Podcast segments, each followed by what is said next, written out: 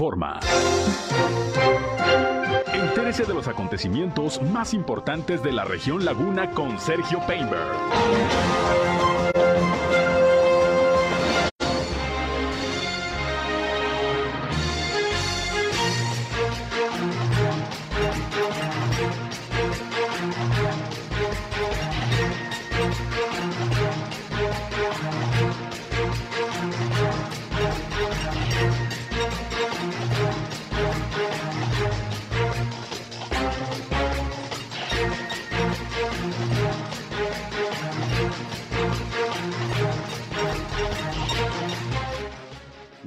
¿Qué tal? ¿Cómo están? Muy buenos días, un placer, un gusto, como siempre, saludarles aquí en nuestra primera emisión de Región Informa. Son en punto las 8 de la mañana de este jueves, jueves ya 12 de enero del año 2023. Soy Sergio Peinbert. Usted ya me conoce y les invito a que nos acompañen durante la siguiente hora. Tenemos la información más importante, lo más relevante de lo que ha acontecido, sobre todo en la comarca lagunera en Coahuila y Durango a través de la señal del 103.5 de frecuencia modulada Región Radio una estación más del grupo Región, la Radio Grande de Coahuila. Gracias como siempre por su atención, por su compañía a este espacio. Les invito no solo a escucharnos, sino también a participar si quieren comunicarse con nosotros por algún reporte, algún comentario que nos quieran hacer llegar. Aquí estamos como siempre a sus órdenes, a su disposición. Nuestra línea telefónica 871-713-8867, 871-713-8867. Ahí estamos como siempre a sus órdenes, listos para atenderles. Nos pueden llamar o nos pueden mandar mensajes de WhatsApp. Síganos en redes sociales y medios digitales también. Nos encuentran en Facebook y en Instagram en región 103.5 Laguna. Igualmente estamos ya transmitiendo en vivo y en directo por Facebook Live. Gracias por sumarse a esta transmisión desde nuestra cabina de radio en esta red social. Y a mí me encuentran en Sergio Peinber Noticias, en Facebook, en Twitter, en YouTube, en Instagram y en sergiopeinber.com, mi portal web de información que les invito a visitar. También ahí les estamos informando llevándoles todos los días las noticias y están los enlaces para que también nos escuchen en nuestras transmisiones de radio. Una mañana algo fresca, sin embargo, bueno, pues hemos tenido días calurosos. Más adelante el reporte, ya saben, del Servicio Meteorológico de la Comisión Nacional del Agua. Por lo pronto, vámonos con un resumen inicial de las noticias más importantes que les iré llevando a lo largo de este espacio. Las principales. Bien, iniciando con la información, el día de ayer el alcalde de Torreón, Román Alberto Cepeda, llevó a cabo la inauguración de obras de rehabilitación que se hicieron en el Centro de Control Canino y anunció que ya en los próximos días quedará listo el nuevo Parque Canino en las instalaciones de la Alameda Zaragoza. También el presidente municipal torreonense dio a conocer que hay por lo menos 19 proyectos de inversión empresarial contemplados en este año empresas que se van a instalar aquí en la comarca lagunera y que bueno, pues la labor de promoción económica seguirá a lo largo del 2023, asegura el alcalde torreonense. Por otra parte, Fernando Villarreal, que es el director de Servicios Públicos Municipales en Torreón, anunció que ya a partir de este año sobre aviso no hay engaño y se van a estar aplicando multas, sanciones a los eh, ciudadanos que sean eh, descubiertos, que sean detectados tirando basura en espacios públicos. Siguen en aumento los casos de COVID-19 en Coahuila. Ya se reportaron más de 140, además de la muerte de un jovencito de 17 años de edad por el virus SARS-CoV-2. Así están los números por parte de la Secretaría de Salud, mientras que Juan Pérez Ortega, que es el eh, titular de la jurisdicción sanitaria número 6 aquí en Torreón, dijo que ha habido poca respuesta de la ciudadanía para vacunarse con la vacuna cubana Abdala, que en este momento se está aplicando ahí en el Hospital General. Ayer hubo una reunión de los integrantes de la Cámara Mexicana de la Industria de la Construcción aquí en la comarca lagunera con los titulares de obras públicas y del sistema de mantenimiento vial de Torreón con el objetivo pues de establecer eh, comunicación, coordinación y sobre todo que los constructores conozcan los proyectos de obra que se tienen contemplados por la administración municipal en este año. En ese marco, Donato Gutiérrez, presidente de la Cámara de la Construcción, dijo que esperan una recuperación en este 2023 luego de que el año pasado pues no fue muy bueno para los constructores, sobre todo en el estado de Coahuila. Ya escucharemos los detalles que nos dio al respecto. Hablando de cuestiones económicas, pues hay buenas expectativas para el turismo en Durango en este año 2023, así lo comentó Elisa Aro, quien es la secretaria de turismo de la entidad, quien ayer allá en la capital del estado hizo el anuncio de los planes de promoción e-, económica y del turismo que se tienen precisamente para la entidad con una inversión ya programada de más de 250 millones de pesos. Por otra parte, ayer por la tarde falleció un taxista luego de que le dio un infarto. Esto fue precisamente ahí en las eh, calles eh, Bravo y 27. Se sintió mal, se orilló y lamentablemente perdió la vida. De cualquier manera, pues las autoridades ya investigan lo ocurrido. Además de que por otra parte también hubo varios accidentes viales el día de ayer en la comarca lagunera, tanto de Coahuila como de Durango. En un momento le detallaré algunos de los percances más fuertes. En Gómez Palacio, el CIDIAPA está llevando a cabo, pues, eh, la reconversión del riego de las plazas, de los parques, de los paseos públicos con agua tratada para dejar de utilizar el agua potable. Así lo comentó el titular del organismo, quien dijo que, bueno, a través de pipas se está llevando a cabo el riego de estos espacios públicos para no estar gastando el agua potable para el consumo humano. Esta labor hay que recordar que también ya se puso en marcha aquí en el municipio de Torreón. Por otra parte, también en Gómez Palacio se siguen instalando comités de seguridad escolares. Estuvieron las autoridades en una escuela del municipio para integrar precisamente estos comités en donde se establece una coordinación estrecha entre los directivos, padres de familia y la corporación policiaca para que se atienda cualquier situación de riesgo o delito que se pudiera presentar. Esto se busca generalizarlo en todo el municipio. Y hablando de cuestiones de seguridad, también allá en Gómez Palacio está abierta la convocatoria para todos aquellos jóvenes, sobre todo que se quieran integrar a la Policía Rural, esta corporación que la alcaldesa Leticia Herrera desde campaña prometió que se iba a volver a aperturar. Hay que acudir allá al cuartel eh, de la policía que se encuentra en Gregorio A. García para hacer el trámite correspondiente y la documentación hay que llevarla suficiente para que se pueda tomar en cuenta a quienes deseen ingresar a esta corporación. En un momento les voy a dar detalles de lo que se necesita, porque además hay una beca de 5 mil pesos por lo menos para los que vayan a capacitarse y prepararse en materia de seguridad para integrarse a la policía rural. Ayer iniciaron las comparecencias de servidores públicos, de directores de las diferentes áreas de la Administración Municipal de Torreón ante integrantes del el Cabildo. Comparecieron el día de ayer el tesorero municipal Oscar Luján y Natalia Fernández, secretaria del ayuntamiento, que por cierto aprovechó ahí el tesorero municipal Oscar Luján para eh, dar a conocer que a finales de febrero, principios de marzo, ya se contará con el nuevo sistema de parquímetros aquí en la ciudad de Torreón. Va a ser un sistema digital. En un momento le voy a dar los detalles de cómo va a funcionar este nuevo sistema.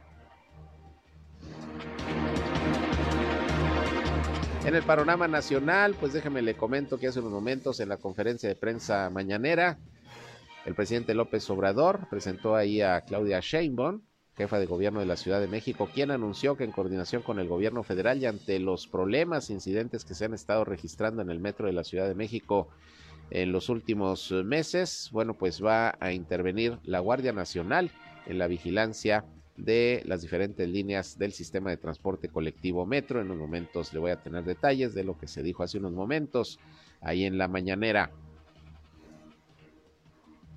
Por otra parte, también en el panorama nacional, déjeme le comento que ayer se dio a conocer por parte de las autoridades de la Ciudad de México la detención de por lo menos 11 personas que estarían involucradas en el intento de asesinato del periodista Ciro Gómez Leiva al parecer forman parte de una célula de un grupo delincuencial y bueno, pues también se decomisaron algunos vehículos y se advirtió que el periodista pues ya tenía días de ser vigilado en sus actividades, en sus trayectos para intentar asesinarlo, lo cual pues no se logró debido a que venía en un vehículo blindado Ciro Gómez Leiva. Hay 11 detenidos en estos momentos.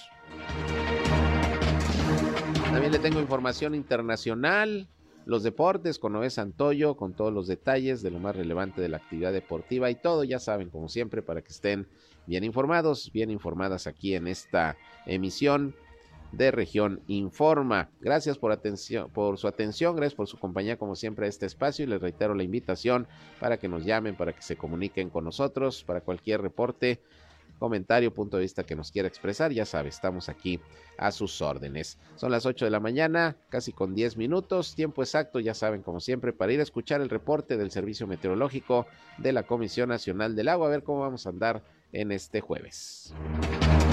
El clima.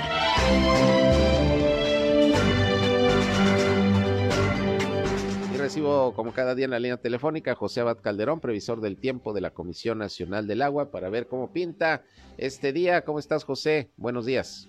Muy bien, muy buenos días. ¿Cómo están ustedes, Sergio? Listos aquí para escucharte, a ver qué nos depara este jueves con la cuestión climatológica. Bueno, el día de hoy tuvimos una temperatura mínima de 8 grados centígrados. Para mañana estamos esperando condiciones mucho, muy similares. El día de hoy tenemos eh, o estamos esperando, perdón, temperaturas máximas de los 27 a los 29 grados centígrados. El sistema frontal, el número 23, aún se, se encuentra al noroeste del país y llegaría aquí a la comarca lagunera por ahí del día sábado o domingo. Sin embargo, el, descenso sería mucho, muy ligero, de un grado centígrado solamente. Eh, el descenso, eh, temperaturas mínimas de los 7 grados centígrados y máximas de los 25, 26 grados centígrados no, no, no viene muy fuerte este sistema frontal. Se espera que tengamos este un poco de viento hacia las horas de la tarde, viento de ligero moderado con un poco de polvo después de las 5 de la tarde. Muy bien, pues eh, sigue benigno el invierno, bastante calorcito, hasta 29 grados centígrados hoy. Sí, así es, Sergio, este, muy muy ligero el invierno los últimos, la última semana y la, del mes de enero y la primera semana del mes de febrero se espera que tengamos nuevamente temperaturas frías, pero como siempre, Sergio, les estaremos informando con anticipación. Así es, y vaya que nos das luz todos los días de cómo andamos con la cuestión del clima para estar preparados. Pues gracias, José, buen jueves. Gracias, igualmente, hasta luego y que estén bien. Igualmente, gracias. Buenos días, José Abad Calderón, previsor del tiempo de la Comisión Nacional del Agua. Pues sigue el calorcito en este invierno aquí en la comarca lagunera, que pues afortunadamente no ha sido no ha sido crudo, no ha sido duro, salvo pues los días más fríos que tuvimos el 24, 25 de diciembre. El resto de lo que va de esta temporada, la verdad, bastante buen clima. Qué bueno, de todas maneras, hay que cuidarnos de los cambios de clima porque como quiera las casas están frías, las mañanas están frescas y luego viene el calor. Hay que cuidarnos de los cambios de clima. Son las 8 de la mañana, casi con 12 minutos. Vámonos con el detalle de las noticias.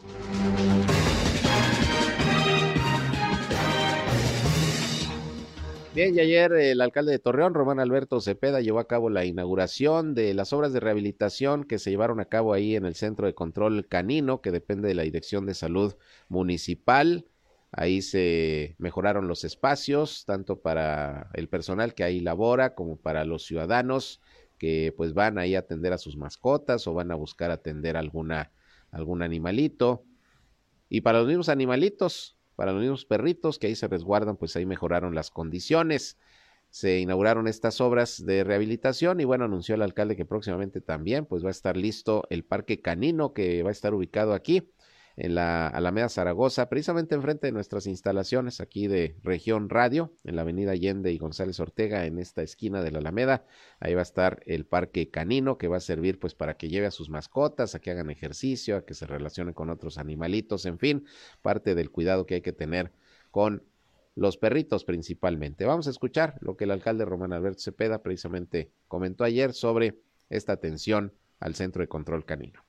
Mira, se concluyen los, los trabajos de rehabilitación de esta primer parte, este, en donde al final del día todo lo que pase con el cuidado animal nos interesa, nos ocupa, es parte de la sustentabilidad y desarrollo de un municipio y cuando encontramos, encontramos pues, bueno, condiciones que pues, pues no las adecuadas. Se hace un trabajo por parte de obras públicas, por parte, por supuesto, de la Dirección de Salud y de aquí del Centro de Control Canino, aquí yo reconozco también que, pues bueno, hoy este eh, lo inauguramos, esta parte de la remodelación y seguiremos trabajando en la parte de la sustentabilidad. ¿Cuánto fue la inversión? 850 mil pesos, pero eh, va de la mano también con un tema que vamos eh, próximo a darles a conocer, yo creo que la siguiente semana, que es el parque canino también en la Alameda, en donde creo que es algo importante también, en donde la convivencia, al final es importante, primero el cuidado del animal, cuidado de todos los animales y segundo, el poder convivir dignamente también con ellos es importante.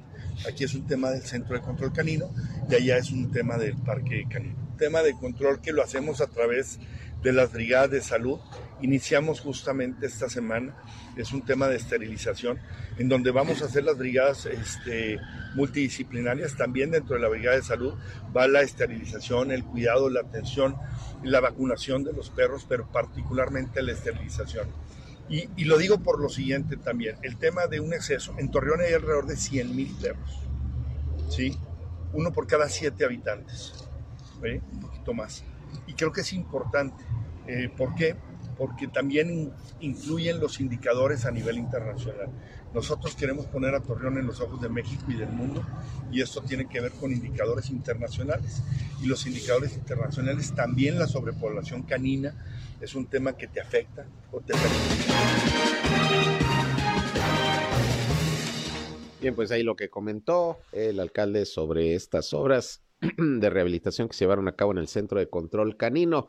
Y bueno, el alcalde también comentó que ya en el terreno económico, que hay por lo menos 19 proyectos de inversión eh, previstos para este año aquí en la ciudad, empresas que han fijado sus ojos aquí en el municipio, en la comarca lagunera, para realizar operaciones. Y bueno, la labor de promoción económica, dijo, va a continuar en este 2023 porque hay que generar mayor derrama eh, económica y generación de empleo. Esto dijo el alcalde también sobre este tema de los proyectos de inversión que se tienen previstos por lo menos ya para este año.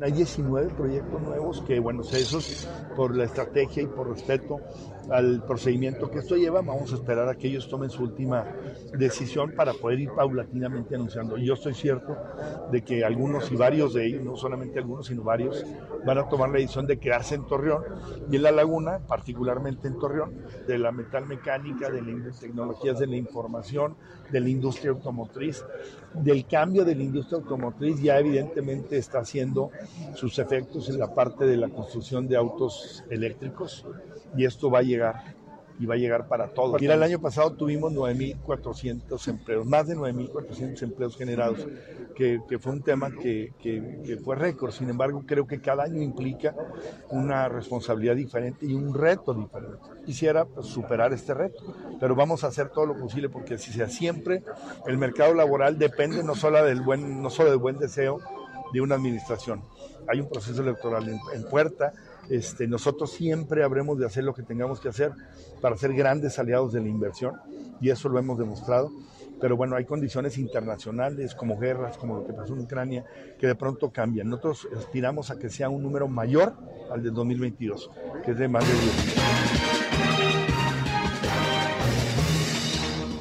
Ojalá, ojalá y así sea. Y como dice el alcalde, se pueden generar más de 10.000 empleos este año aquí en la ciudad de Torreón. Fueron casi 10.000 el año pasado. Empezábamos apenas con la recuperación económica luego de la temporada más fuerte de la pandemia. Ojalá que este 2023 sea de consolidación en ese, en ese rubro. Porque mira, hay sectores económicos que se han visto deprimidos como el de la construcción. Ayer precisamente Donato Gutiérrez, presidente de la Cámara Mexicana de la Industria de la Construcción en la comarca lagunera, dijo que hubo un decremento de la actividad de la construcción en el estado de Coahuila en el 2022, sobre todo porque ha faltado obra pública. Están eh, en estos momentos trabajando los constructores a empresarios privados que están instalando sus empresas, que están eh, eh, construyendo algunos negocios y la obra pública pues es lo que ha estado también deprimida. Donato Gutiérrez ayer se reunió con los directores de obras públicas y de mantenimiento vial aquí de Torreón también para pues conocer cuáles son los proyectos de obra para este año en el municipio y cómo se pueden coordinar los constructores para poder participar en todos estos proyectos, porque obviamente necesitan chamba. Vamos a escuchar lo que nos dijo precisamente Donato Gutiérrez, presidente de la Cámara Mexicana de la Industria de la Construcción, sobre pues cómo, cómo arranca el año en este sector aquí en La Laguna. Como lo he comentado anteriormente, en 2022 este, tuvimos una caída importante a nivel nacional con el cierre de 2.500 empresas. En Coahuila no fue la excepción, tuvimos una caída del 20%. Esto por una cuestión de la caída en la vivienda, en el vivienda que es el 70% del total de la infraestructura del, país y del Estado.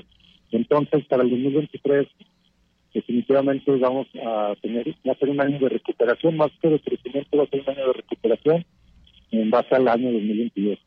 Entonces, este, pues ese es el comentario, básicamente que vamos, vamos a ver opciones tanto en los niveles de gobierno como sobre todo en la obra privada, que es el 90% de la infraestructura del país.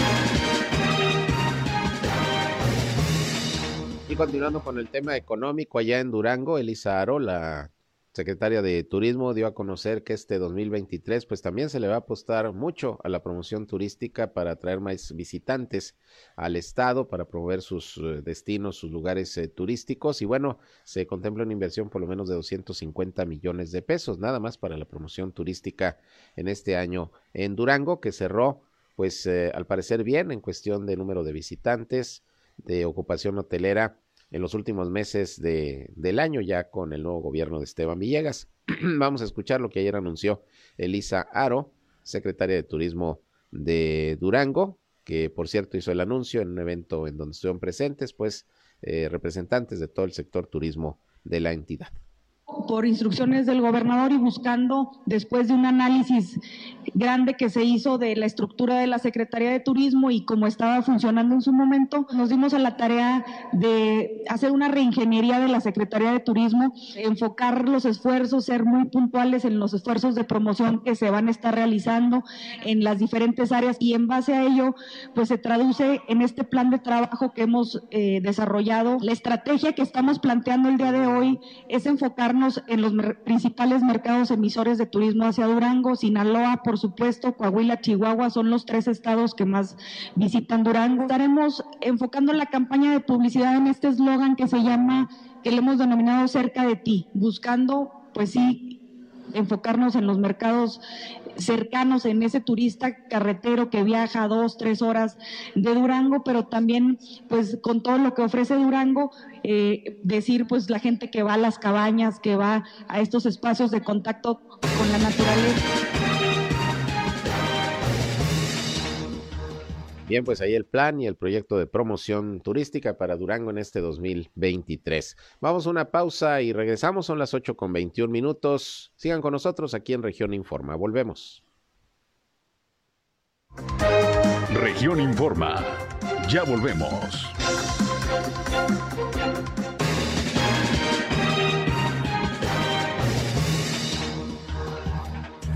Regresamos con más información, 8 de la mañana con 24 minutos. Y ayer allá en la ciudad de Saltillo, el gobernador de Coahuila, Miguel Ángel Riquelme Solís, dijo que el Estado se prepara para enfrentar los retos educativos y estar a la vanguardia con las carreras que se necesitan y por ello se llevó a cabo la firma de un convenio para impulsar las carreras que se requieren en la entidad por parte de los sectores productivos. Ahí estuvieron también representantes de sectores empresariales de la iniciativa privada de las cinco regiones del estado de Coahuila.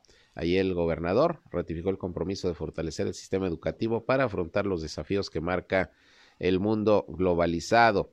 Y el secretario de Educación Pública, Francisco Saracho, precisamente ahí eh, explicó que el objetivo es que los planes y programas curriculares puedan atender las necesidades del sector productivo de cada región, por lo que un estudio que se realizó para tal efecto determinó que hay que reforzar por lo menos 15 carreras profesionales y 20 técnicas para estar a la vanguardia educativa. Por su parte, el secretario de Economía del Estado, Claudio Bres, resaltó los índices que mantiene Coahuila en el sector económico respecto a la atracción de inversiones, generación de empleos y la formalidad laboral, por lo que destacó que debe realizarse una adecuación de las carreras técnicas y profesionales que se requieren por parte del sector productivo en las cinco regiones del Estado. Finalmente, la secretaria del Trabajo de la entidad también, Asira Sogby, resaltó el trabajo que se ha realizado entre los sectores productivos y el educativo para poder determinar las carreras que se necesitan en el estado. Así que se firma este convenio. La idea es ir adecuando las eh, carreras y las currículas de las mismas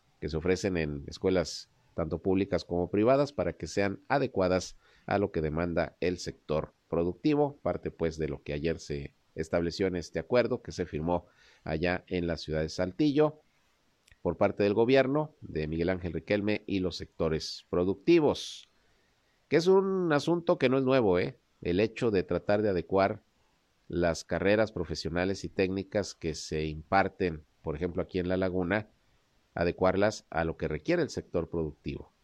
Esa es parte, pues, de la intención de este acuerdo que el día de ayer se estableció y se firmó. Bien, por otra parte, tenemos el reporte de la Secretaría de Salud sobre la situación del COVID-19 aquí en el estado de Coahuila, pues siguen en aumento los casos, se sigue insistiendo en que no es una situación grave, de hecho, eh, se dio el dato ayer por parte del titular de la jurisdicción sanitaria número 6, Juan Pérez Ortega, de que ha bajado el nivel de positividad, sobre todo aquí en Torreón. Ahorita lo vamos a escuchar. Pero bueno, de todas maneras hay que seguirse cuidando porque ayer, por ejemplo, fueron 142 nuevos casos de COVID los que se reportaron por parte de la Secretaría de Salud, de los cuales 64 corresponden a Saltillo, 30 a Torreón, 12 a Piedras Negras, 11 a Monclova y ya con menos de 10 casos, otros municipios de la entidad donde aparecen también de la Laguna, Francisco y Madero, Matamoros y San Pedro con un caso más. Lamentablemente allá en San Pedro, fíjese que falleció un joven de 17 años de edad por COVID-19.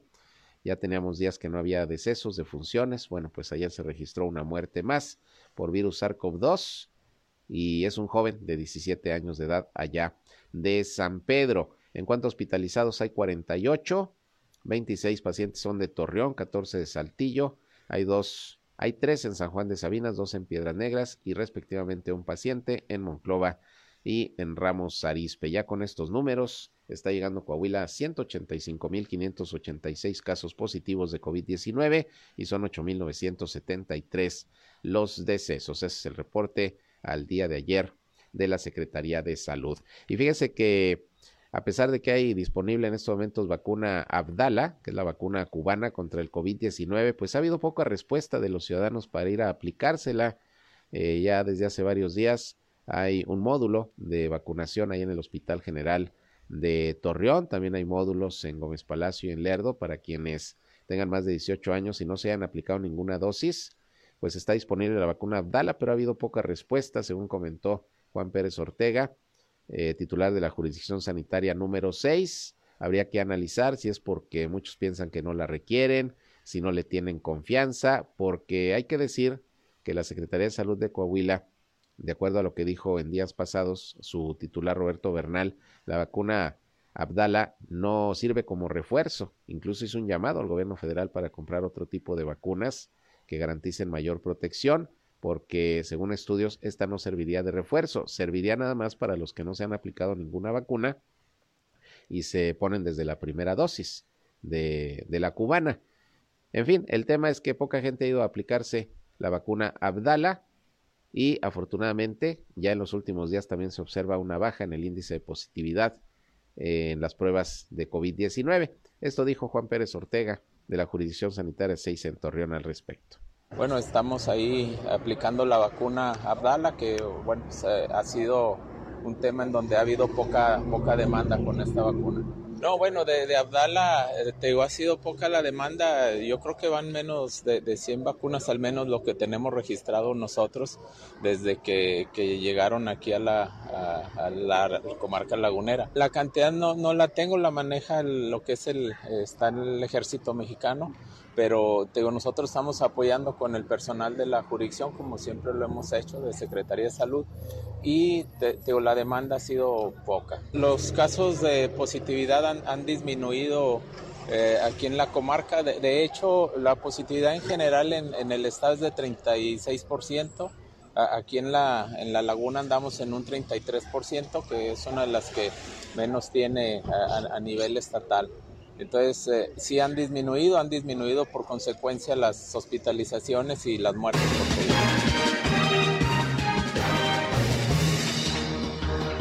Bien, pues ahí lo que comenta el titular de la jurisdicción sanitaria número 6 aquí en la ciudad de Torreón. Eh, por otra parte, fíjese que, y esto tiene que ver también con el tema de salud, la basura, la limpieza de las ciudades, que es importante Fernando Villarreal, que es el eh, director de Servicios Públicos Municipales aquí en Torreón, ayer platicamos con él y pues dice que ya a partir de este año se van a comenzar a aplicar multas, sanciones económicas para aquellos eh, ciudadanos que sean descubiertos, que sean detectados tirando basura, sobre todo en los espacios públicos, en plazas, en parques o en terrenos baldíos o en la propia calle, porque pues el problema, dice Fernando Villarreal, es que van y limpian, brigadas de la OLA, de promotor ambiental, de servicios públicos, van y limpian las plazas, las calles, etcétera, y al día siguiente, dos días, después ya se convierten otra vez en un muladar. ¿Por qué? Porque la gente no entiende y va y tira la basura donde no debe.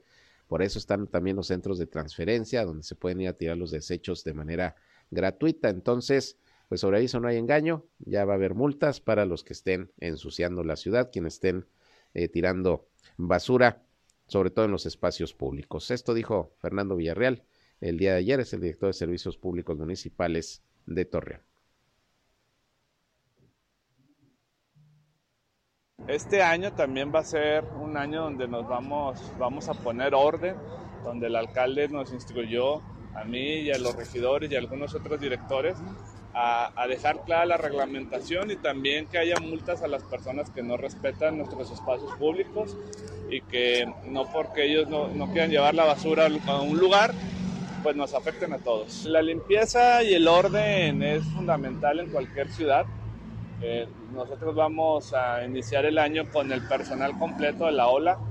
Eh, hace exactamente un año, el 10 de enero, inició la ola con 300 personas. Hoy son 600 y así empezamos desde el día 1 con 600 personas de la ola y obviamente con orden y con, con reglamentaciones y también con multas a los que no nos ayuden, pues queremos mejorar las condiciones este año. Multas para personas que, que tiren basura en terrenos baldíos, en calles, eh, cuando les, les, estamos dando de una manera gratuita donde puedan hacerlo.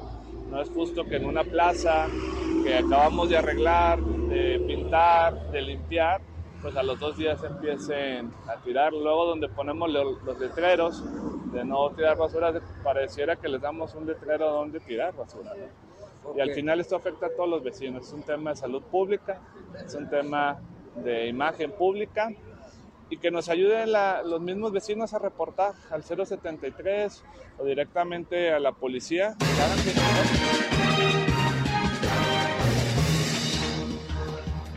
Bien, por otra parte, y hablando, por cierto, de plazas, de parques públicos, allá en Gómez Palacio, el sistema descentralizado de agua potable está llevando a cabo ya la labor de riego de estas áreas verdes con aguas eh, residuales tratadas. Se están llevando pipas precisamente para tal efecto a los diferentes puntos de la ciudad, según informó Francisco Escalera, que es el titular de este organismo paramunicipal.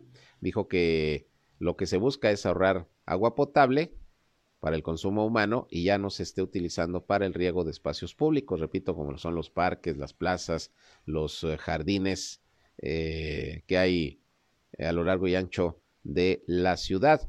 Pero dijo también que a través de el área de cultura del agua se está llevando a cabo un trabajo de inspección, porque luego llevan las pipas de agua a, las plazas, a los parques, y algunos las utilizan para lavar coches o para otros temas que nada tienen que ver con el riego de estos espacios públicos.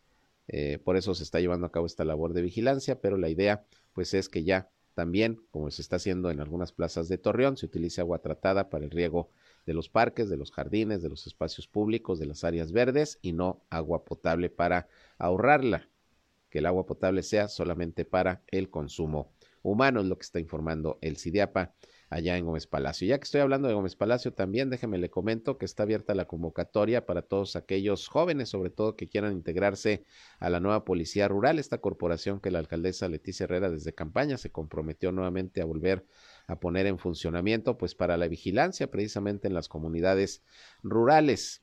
Iván Torres, que es el director de Seguridad Pública en Gómez Palacio, dijo que los interesados deben de acudir a la sede de la Junta Municipal de Gobierno de Gregorio García de esta comunidad rural, pues para que tengan toda la información o lleven a cabo pues su inscripción. Hay que llevar eh, una serie de papeles que ahorita les voy a comentar cuáles son. Hay que ser mayor de edad, pero menor a 39 años. No tener tatuajes en partes visibles del cuerpo ni perforaciones. Hay que llevar currículum, la credencial del INE, eh, la CURP, el acta de nacimiento con el nuevo formato, certificado de bachillerato, se pide por lo menos el bachillerato, cartilla del militar liberado, un comprobante de domicilio, la cédula del Registro Federal de Causantes y una carta de no antecedentes penales. Es lo que se pide a quienes deseen ingresar a la capacitación para formar parte de la Policía Rural. Durante la capacitación, según destacó el jefe policiaco, se les da una beca eh, de 5.250 pesos y una tarjeta de vales de despensa y también servicio médico para que pues no se preocupen durante su adiestramiento precisamente por este tipo de cuestiones económicas. Así que los interesados en integrarse a la Policía Rural en Gómez Palacio, ya saben, estos son los requisitos. Hay que acudir ahí a la sede de la Junta Municipal de Gobierno en Gregorio García para que se puedan inscribir. Lo que está informando la Dirección de Seguridad Pública municipal allá en Gómez Palacio. Por otra parte, como estaba previsto este miércoles, ayer iniciaron las comparecencias de los eh, directores de las diferentes áreas de la Administración Municipal de Torreón ante regidores de las comisiones eh, respectivas.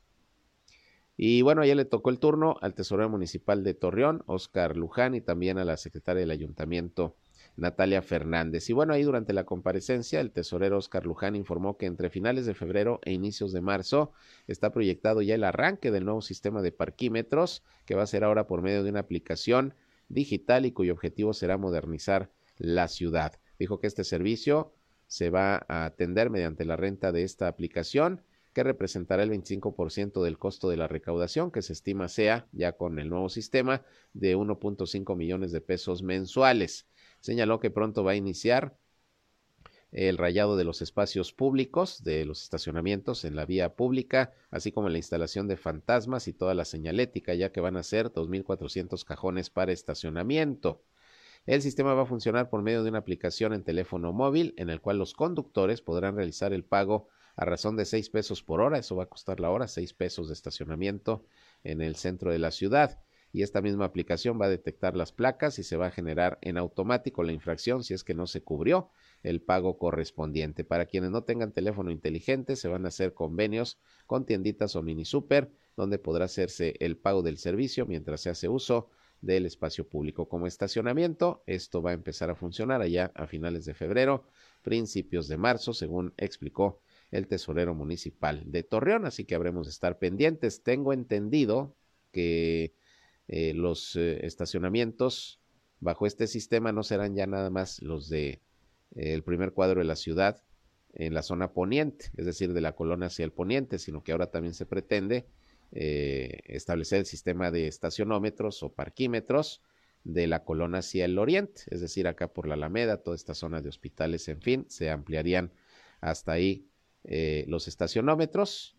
Ya veremos cuál es el proyecto completo e integral, pero por lo pronto así es como va a funcionar el nuevo sistema, según dijo ayer ante regidores el eh, tesorero municipal de Torreón. ¿A quién le toca comparecer el día de hoy? Aquí tengo ya la agenda.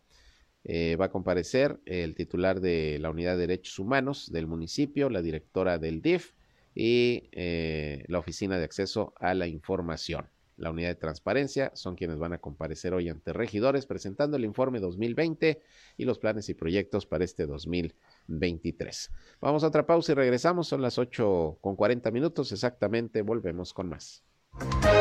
Región Informa. Ya volvemos.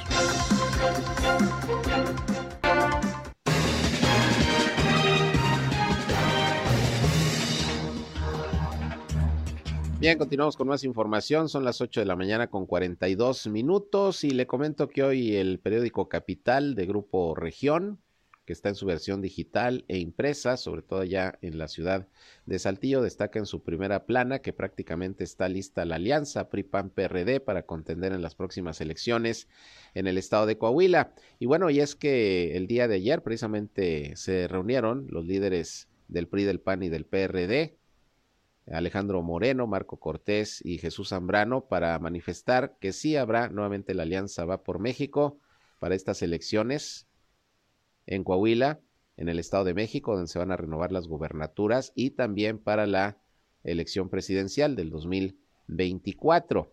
Y es cuestión de horas precisamente para que ya se formalice en el papel esta alianza PRI-PAN y PRD. Se espera que el día de hoy, allá en la Ciudad de México, se haga el anuncio ya formal, se lleve a cabo la firma.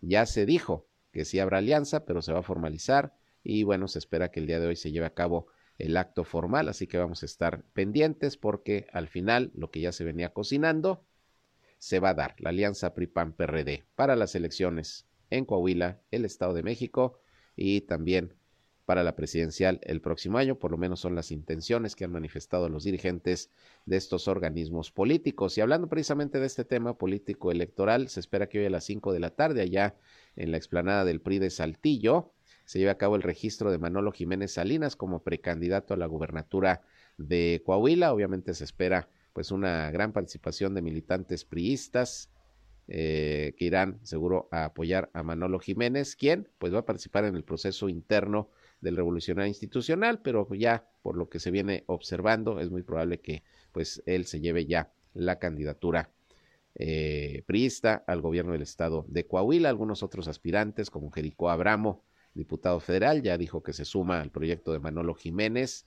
Eh, le ha deseado suerte ya también el alcalde de Torreón, Román Alberto Cepeda, quien ayer, por cierto, volvió a tocar este tema de sus aspiraciones. Ahorita lo vamos a escuchar, pero bueno, hoy se espera el registro de Manolo Jiménez porque ya prácticamente van a empezar las precampañas por el lado de Morena, pues ya sabe que el precandidato único, y así lo dijo ya Mario Delgado, dirigente de este partido, va a ser el senador Armando Guadiana. Vamos a ver qué pasa con los demás partidos políticos, el Verde, el Movimiento Ciudadano, que al final ya anunció que no va en alianza con la UDC como se planeaba.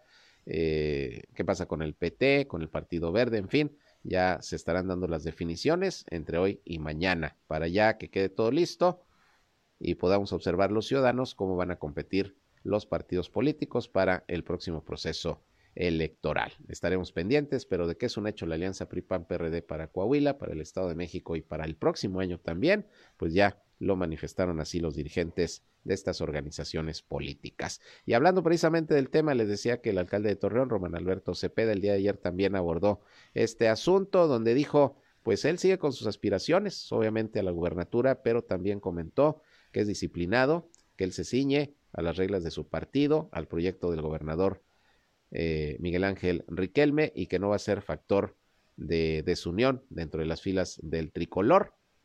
Y prueba de ello, dijo, es que no se anduvo moviendo ni haciendo campaña por el Estado, a pesar de haber manifestado sus aspiraciones. Esto dijo sobre este tema nuevamente el día de ayer el alcalde Román Alberto Cepeda. Mira, yo lo respeté, mas, nunca yo estuve en un proceso interno, ni pedí que me metieran. Sí, yo dije mis aspiraciones y las seguiré sosteniendo. Sí, pero nunca pedí que me incluyeran ni en, una encuesta ni en un método de selección. Si lo hubiera deseado así, pues hubiera paseado por todo el estado y no lo hice. Hice mi tarea en Torreón y desde Torreón manifesté mis aspiraciones. Y creo que eso es clave, es importante. He sido congruente durante 27 años y eso no se dice, no se declara, eso se hace.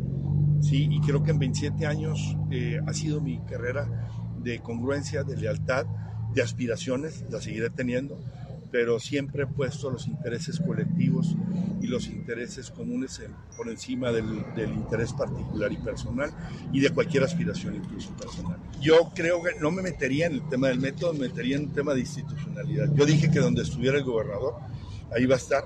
Respeto el proceso. Si no lo hubiera hecho ese así, lo hubiera manifestado también, más también, insisto, yo nunca pedí que me incluyeran. Yo sencillamente me preguntaron sobre mis aspiraciones, las dije en su momento y las sigo diciendo al día de hoy. Este, seguiré aspirando.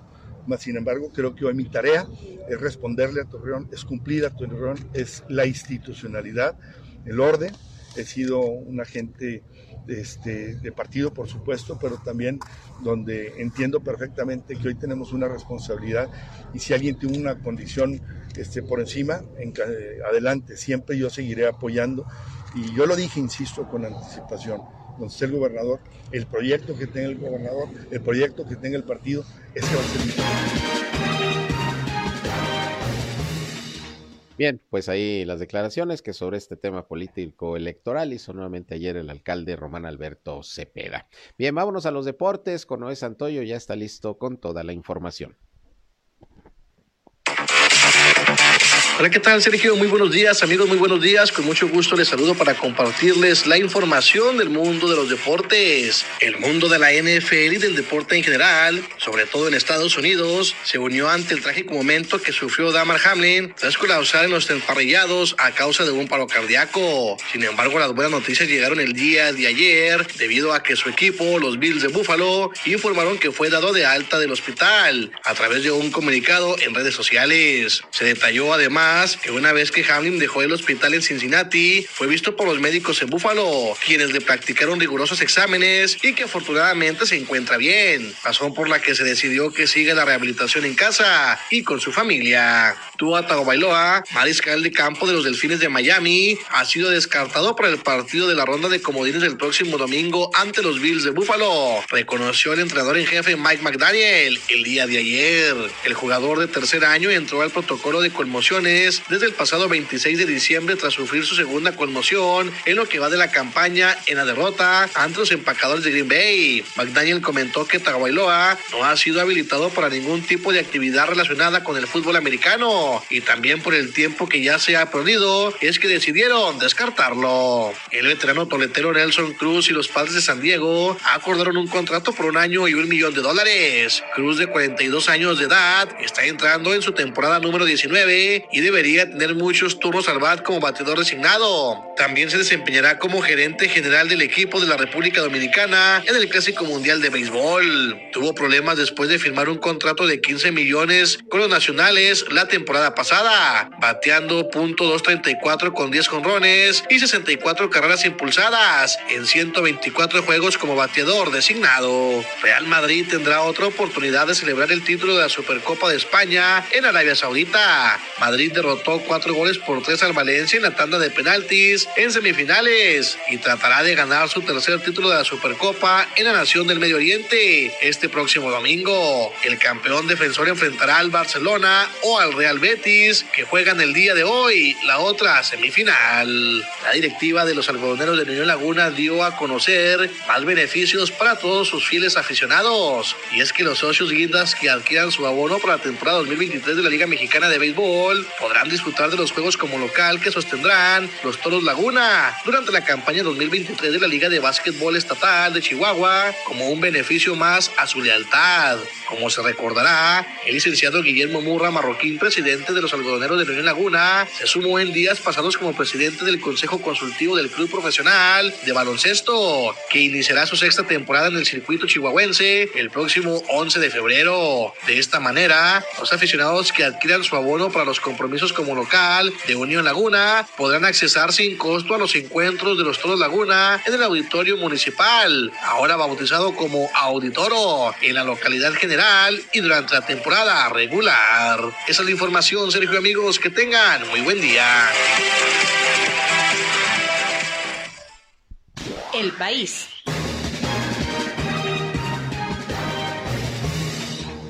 8 de la mañana con 51 eh, minutos. Vámonos con información de México. El día de ayer, el eh, presidente Andrés Manuel López Obrador en Palacio Nacional recibió al primer ministro de Canadá, Justin Trudeau, para llevar a cabo una reunión bilateral, luego de la trilateral que se tuvo también con la presencia del presidente de los Estados Unidos, Joe Biden, esto en el marco de la décima cumbre de líderes de América del Norte. Trudeau y su esposa, Sophie Gregory, llegaron al Palacio Nacional y fueron recibidos por el presidente López Obrador y también por su esposa. Se trataron diversos temas relacionados con energéticos, medio ambiente, cómo está funcionando el TEMEC. Y bueno, de esto hoy dio un resumen el eh, canciller Marcelo Ebrard durante la conferencia de prensa mañanera. Ayer mismo Justin Trudeau también dejó nuestro país y voló hacia Canadá. Como le decía hace unos momentos, dirigentes nacionales del PRI, PAN y PRD acordaron ir en coalición por el Estado de México y Coahuila. Ello se determinó en una reunión entre Alejandro Moreno, Marco Cortés y Jesús Zambrano, lo que además marca el resurgimiento de la Alianza Va por México a nivel nacional. Esto luego de la ruptura que desencadenó el impulso de una reforma para ampliar la presencia de militares en las calles por parte del PRI en el Congreso de la Unión. El acuerdo concertado este miércoles se va a firmar formalmente hoy, 12 de enero, en una conferencia de prensa que se va a dar en un hotel allá en la Ciudad de México. Según fuentes de estos partidos, el PRI llevará la mano en los dos procesos. Es decir, con la candidatura de ser así, de ser así, y ya se formaliza esta alianza PRI-PAN-PRD, por ejemplo, para Coahuila, bueno, eh, el PRI llevaría mano y si resulta Manolo Jiménez el eh, ganador de la contienda interna, si es que no se va solo en la misma, bueno, pues sería el próximo candidato, pero vamos a esperar, por lo pronto ahí van caminando los tiempos y ya se está formalizando esta alianza. La jefa de gobierno de la Ciudad de México, Claudia Sheinbaum, informó que hubo 12 cateos eh, simultáneos el día de ayer en los que se detuvo a 11 personas por el ataque eh, en diciembre al periodista Ciro Gómez Leiva. Ya ve usted que lo intentaron matar cuando iba circulando en su vehículo, que afortunadamente era blindado. Aunque inicialmente se habló de 10 detenidos, la misma Claudia Sheinbaum actualizó la cifra a 11 presuntos implicados que fueron asegurados. Esto durante una conferencia de prensa el día de ayer, en donde el señor García Harfush, que es el eh, secretario de Seguridad, dio una explicación de todo el operativo que montaron los presuntos asesinos de Ciro Gómez Leiva, pues para cazarlo en el momento adecuado. Hay vehículos también ya eh, que están eh, asegurados y bueno, sigue la investigación. Al parecer, estas personas son integrantes de algún grupo delincuencial. Así las cosas, detenidos por el atentado en contra del periodista Ciro Gómez Leiva. Y por cierto, también hoy la jefa de gobierno de la Ciudad de México en la conferencia de prensa mañanera del presidente López Obrador dio un resumen de cómo han estado las cosas en cuanto al funcionamiento del metro de la Ciudad de México, cuáles son las inversiones, niega que haya una reducción del presupuesto para el metro, como se ha asegurado, y los incidentes, muchos de los que se han eh, eh, presentado dice que pues se está investigando a ver por qué se están dando e incluso anunció que con el apoyo del gobierno federal van a utilizarse mil elementos de la Guardia Nacional para vigilar las instalaciones del metro porque dice, no quiso hablar de sabotajes ni de complots, pero dijo que es muy raro que constantemente se estén presentando incidentes en el funcionamiento del sistema de transporte colectivo metro. Pues vamos a esperar, por lo pronto pues este transporte depende de la Ciudad de México y pues desde hace muchos años está funcionando, pero en últimas fechas es cuando se han presentado los peores accidentes e incidentes en este sistema de transporte. En fin, por lo pronto es el anuncio, habrá vigilancia de la Guardia Nacional allá en la Ciudad de México en el metro.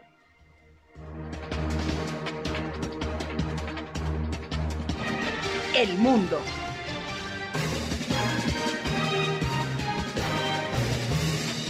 Tras tres días de huelga, más de 7.000 enfermeras de dos grandes hospitales de la ciudad de Nueva York regresaron a sus labores después de que hoy se alcanzara ya un acuerdo provisional para mejorar sus condiciones laborales, según anunció el propio sindicato de las enfermeras. Esta es una victoria histórica para las enfermeras de Nueva York y de todo el país, destacó en un, comunicado la Asociación de Enfermeras del Estado de Nueva York. El acuerdo también fue confirmado por el Centro Médico Montefiore del Bronx y el Hospital Mont Sinai o que está en Manhattan, que fueron dos de las instalaciones más afectadas con esta huelga de las enfermeras allá en Estados Unidos. Miembros del equipo legal del presidente de Estados Unidos, Joe Biden, habrían encontrado nuevos documentos clasificados en una oficina utilizada por el mandatario justo después de su época como vicepresidente de Barack Obama. Esto lo dieron a conocer medios de comunicación ayer. El hallazgo, que se habría producido a comienzos de noviembre, se reveló dos días después de que el Departamento de Justicia del país confirmara que se investiga el descubrimiento de documentos clasificados de la administración de Barack Obama en otra oficina utilizada por Biden antes de su campaña presidencial en el año 2020.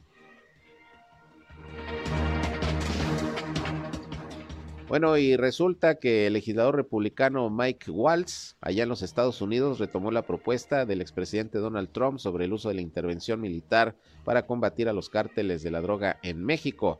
Dijo el eh, representante que se están desestabilizando eh, las cosas en México.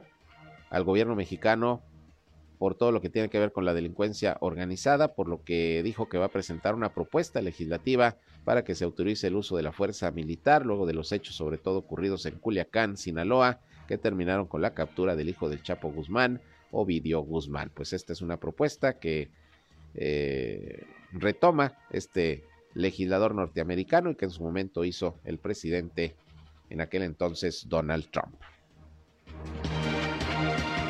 Hasta aquí la información, llegamos al final de este espacio noticioso, el primero del día. A la una de la tarde estamos nuevamente con ustedes informándoles en nuestra segunda emisión. Por lo pronto les deseo que pasen muy buena mañana y continúen con nosotros aquí en la señal del 103.5 de frecuencia modulada Región Radio, una estación más del Grupo Región, la Radio Grande de Coahuila. Yo soy Sergio Peinbert, usted ya me conoce. Pásenla bien. Muy buenos días. Esto fue Región Informa. Ahora está al tanto de los acontecimientos más relevantes. Lo esperamos en la próxima emisión.